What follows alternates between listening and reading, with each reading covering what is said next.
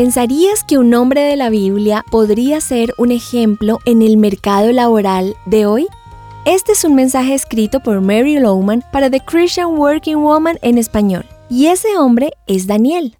Si no has leído recientemente sobre él en la Biblia, te animo a hacerlo porque allí hay mucho para aprender hoy.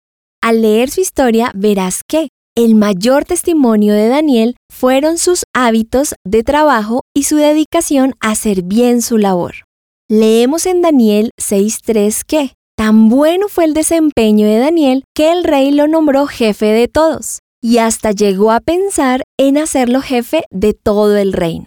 Esto causó mucha envidia entre sus colegas y ellos buscaron algo que pudieran usar en su contra. Está escrito en el versículo 4 que los otros solo esperaban que Daniel hiciera algo malo o que cometiera algún error para acusarlo con el rey, pero no pudieron acusarlo de nada, pues Daniel siempre hacía bien su trabajo. ¡Qué testimonio! No era ni corrupto ni negligente. Veamos lo que acompaña la etiqueta de corrupto.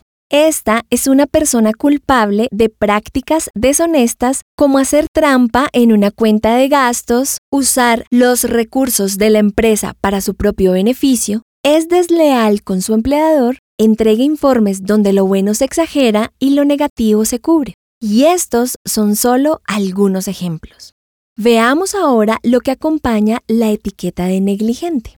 Lo contrario a un descuidado es una persona que nunca deja de hacer lo que debe hacer. Siempre da el 100%. No incumple una promesa ni deja de hacer el seguimiento requerido. Nunca pasa por alto los detalles de sus funciones. No deja de hacer las cosas porque no le gustan. Me declaro culpable.